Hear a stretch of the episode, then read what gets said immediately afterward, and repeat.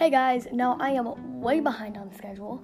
Um, I actually um used my phone irresponsibly and got my privileges um taken away. I mean, I know you're probably asking why you let, still let your parents control your life? Just move out. Well, I'm a little too young for that um right now. Uh, but anyway, so I am uploading two Funky Fridays one TV Tuesday, and one Memory Monday. And it is Funky Friday, my wheel spun, and my wheel got um, um, a TV or movie show review.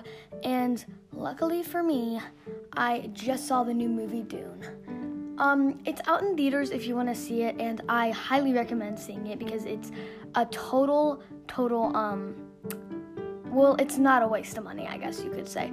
They, you, it's called using your money. You're spending your money on something completely worth it. It's a phenomenal movie. Um, so, um, let's just start with um, what's his name, Paul. So at the beginning of the movie, we get introduced to, to the year and kind of the setting and like what life is like, and we learn that spice is like the main, um, like the main object, like the main, um objective now is just to make spice and sell spice. That is like the key ingredient in everyone's life. Like spice is the most valuable thing you can have those days, I want to say. Um but so yes, it is in the future and we are introduced to the house of Atreides and um yeah, and Paul is said to be the leader of the House of Atreides once he is old enough, um, and his father wants him to be. But Paul doesn't really know if he wants to be the leader of the House of Atreides, and he's kind of um, coming across some self versus self right now, um, and he's having um, him versus himself, like a little self conflict, because he really can't decide if he wants to be who his father wants him to be, because it's all that pressure on his shoulders, and um, he thinks he's weak and he thinks he can't do anything. And then there is this scene also. Brief disclaimer there are spoilers ahead, so if you don't want to hear spoilers, you probably shouldn't be listening to this recording. Um, but so he doesn't really know if he wants to, but his mom and his dad, who are kind of just together for Paul, or they seem to be together for Paul, um, like both want him to be, and his mom sets him up, and he has to see this woman. I don't really know a lot of the premise. I wish they made the premise more understandable and more comprehensible because I really didn't know a, lot what was going on. Um, but his mom sets him up with this one lady who trained him. And before I go on, can I just say that um, there is this thing called The Voice in this movie, in this setting, and it's basically where you get to control people. Um, like if you've ever seen The Darkest Minds, you know oranges can tell people to do stuff and they'll do it. That's what the voice is. They have to find this tone of their voice and it's like a power that each person has and when they use it they get to control people with the voice so anyway um paul's mom is named jessica and she can use her voice very very well like phenomenal. And her trainer or i don't even know what to call her um like wants to train paul and see what his potential is. And so they have this scene where paul walks in to see the trainer meet the trainer and she tells him to put his hand in this box and takes like a kunai knife out of her pocket or stocking or whatever. It's kind of weird. Um, and puts it next to his neck. And he told him what what's happening, like what are you doing? And she said, "Remove your hand from the box and you die." And he says, "What's in the box?" You said pain. And he bears the pain, of course. And then him and um, and then the trainer and Jessica, his mom, talk later about how he could be the chosen one. Uh, I say that with my fingers, um, bunny ear fingers, like, you know, going up and down, like um, quotation marks, because I mean, in every movie, there's got to be like a chosen one, you know?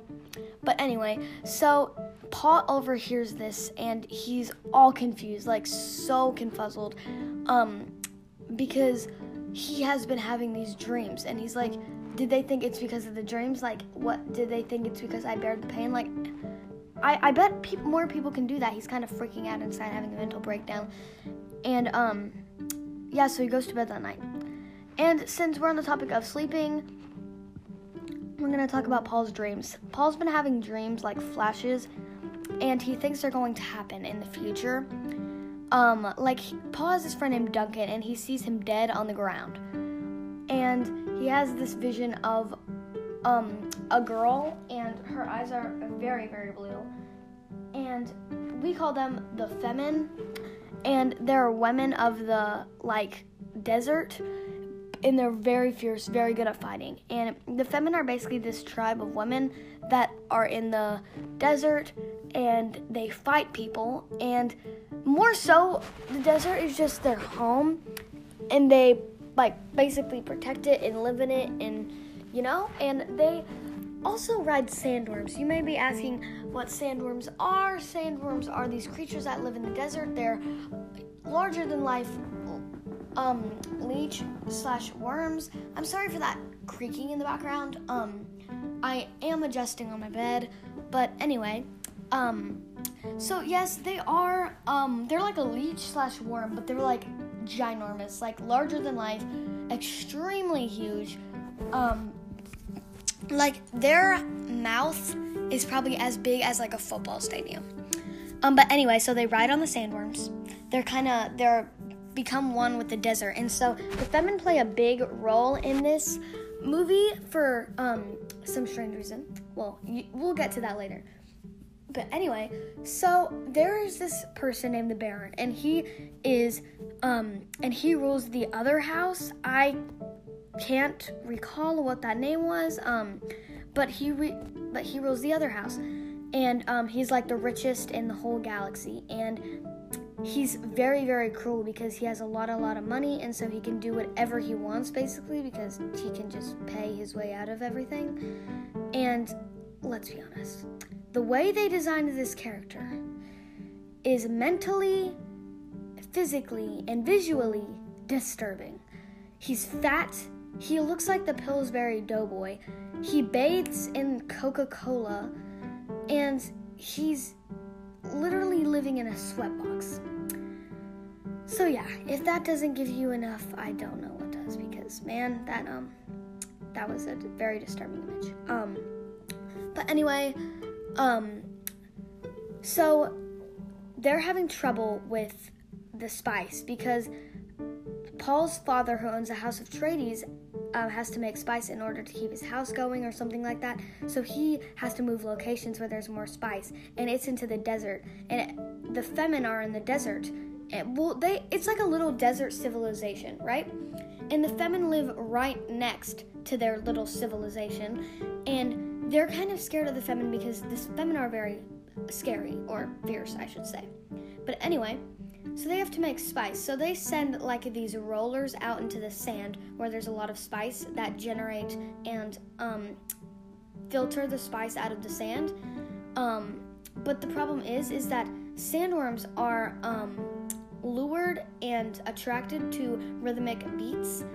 And so when the car or like filtration is rolling on top of the sand, the sandworm can hear them. And a lot of the times, the sandworm like tries to eat or kill or destroy the machine. And so one time there was a sandworm coming up, and Paul and his father had to save the people um, on the roller or the uh, filtration roller, I guess I should say. Um, Paul almost died because he had a vision. Um, so yeah, this boy's kind of reckless. Anyway, um, so they have this war between. I don't even know. I don't. The premise of this movie is so confusing. Anyway, so they have this war between these like two houses. I think it, it has something to do with the Baron, but they have this war between like the Baron's men or something, and like them. And during the process, oh yes, it is the Baron. Yeah, but anyway, so during the process, Paul and his mom Jessica get captured by like the Baron's guards, and they're supposed to be brought to the Baron.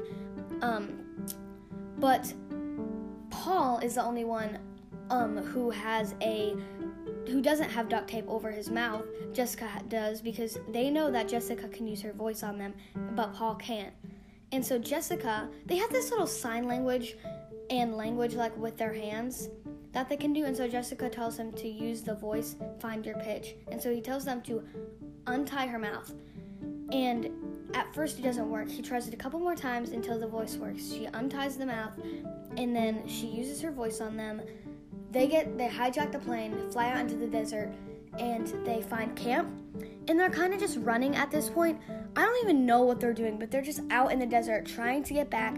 I don't even know if they're trying to get back, but they're just like roaming around in the desert trying to stay clear of sandworms. And a sandworm actually almost eat them, but they get on like land, like these sand rocks, and meet um, a tribe. Um, they're not feminine tribe, but they're like feminine. They're men, but with like the same blue eyes, like the same cultural something. You know, I, I don't really know. I I wasn't really following this movie, guys. anyway, so they meet the tribe, and Paul, um, in order to like show his worthiness, he has to like kill one of the people in the tribe, like because apparently that's what's worthy to the tribe. And so he kills like one of their best fighters, and everybody's like, wow. And Jessica is like underestimated because she's a woman, woman, and she's not a feminine. Sorry, guys. you know, just can't pronounce things today apparently.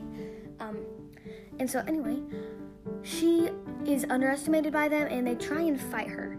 And of course, she pins them down because she's underestimated by them, and she's just a great fighter in general. And basically, the movie stops when, um, so basically, all Paul's visions come true. He meets the girl that he saw in his vision. His best friend Duncan dies.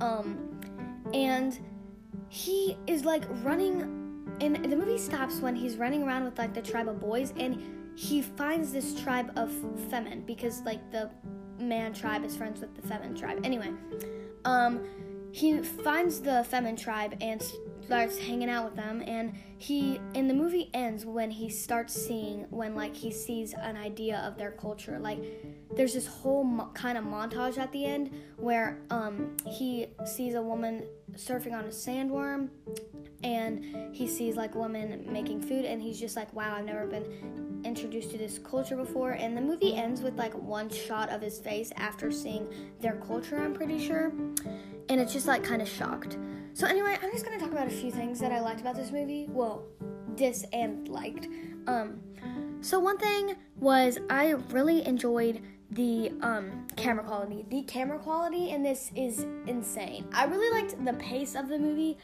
I liked how it was laid out. It was very like it always like every scene left you wanting more.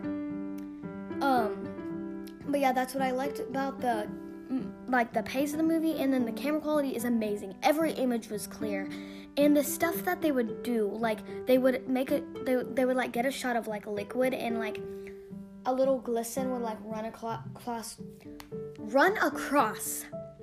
Sorry, guys. you know, I'm just, I'm, I'm barely holding it together. Okay.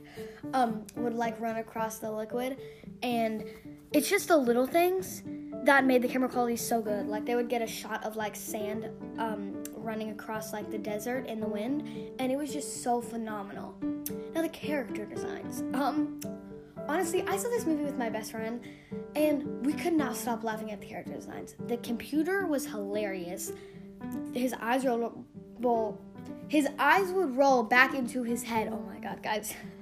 Uh, I just can't do it today, you know? I just can't. Um, his eyes would roll back into his head, and he would like calculate stuff. And oh my gosh, me and my friend could not stop laughing. And at the beginning, they show these um, people in like white cloaks with like a red helmet, and me and my friend could not stop laughing because the image that would come into our head was a bloody tampon, and literally, it was hilarious. Um, and the women dressed in like black veils would have this like Q-tip looking hat. And we would be like, dang, she looking like a piece of charcoal over here, just saying. Um, and you know the cam i mean the the character designs were just so hilarious in general. I mean they're creative. I mean it's in the future. They're supposed to be futuristic and cool but i mean i just can't help but laugh at some of the character designs you know? And once you see it you just can't unsee it. So i just gotta say.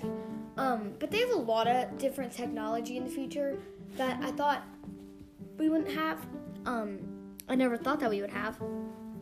Um, and it just makes me think about like what the future would be like because there's so much, so many, so many, so many books. Yeah, guys, I just, I, you know what, you know, okay. Um, I'm I'm barely holding it together at this point, y'all. Just, just, just give me some time. Um, but there are so many good character designs and so many i mean i just i really never thought about the future until i saw this movie because there are so many books that are in the future i just never really thought about like the future because i've read so many futuristic books you know? I mean i've never really thought about like which one could actually happen you know? I mean they could all happen but you know?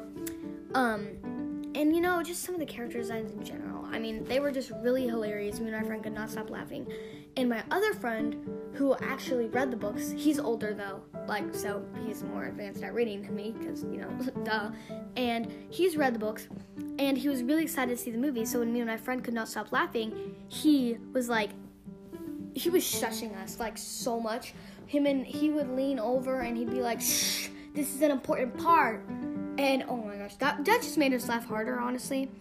Um, and there was this one scene where it was at the very beginning where they got this shot of um, three women in black um, cloaks by this cliff, and I was like, "Welcome to Satan's sacrificial circle. Prepare to die!" Like because it's just the mood of this movie. It's so calm, so chill, and I just, I don't know, just something about it, you know. Um, but yeah, I really enjoyed this movie overall. It was like um out of one out of five or a ten, it was like it was like a no three. I do it one out of three, right? I'm pretty sure. Yeah. Um, guess it would be like a two, a two point, like a two point nine or like a two point eight out of three because the premise was just so hard to understand. It was so incomprehensible, and I just didn't know what was going on. I was like, why are there different houses? You know, why is spice the big thing? And um, I guess it was just spice was like the key ingredient over the years, but it just didn't really make sense to me. I just wish more things were explained. But um anyway, guys, thank you so much for listening and have a great day.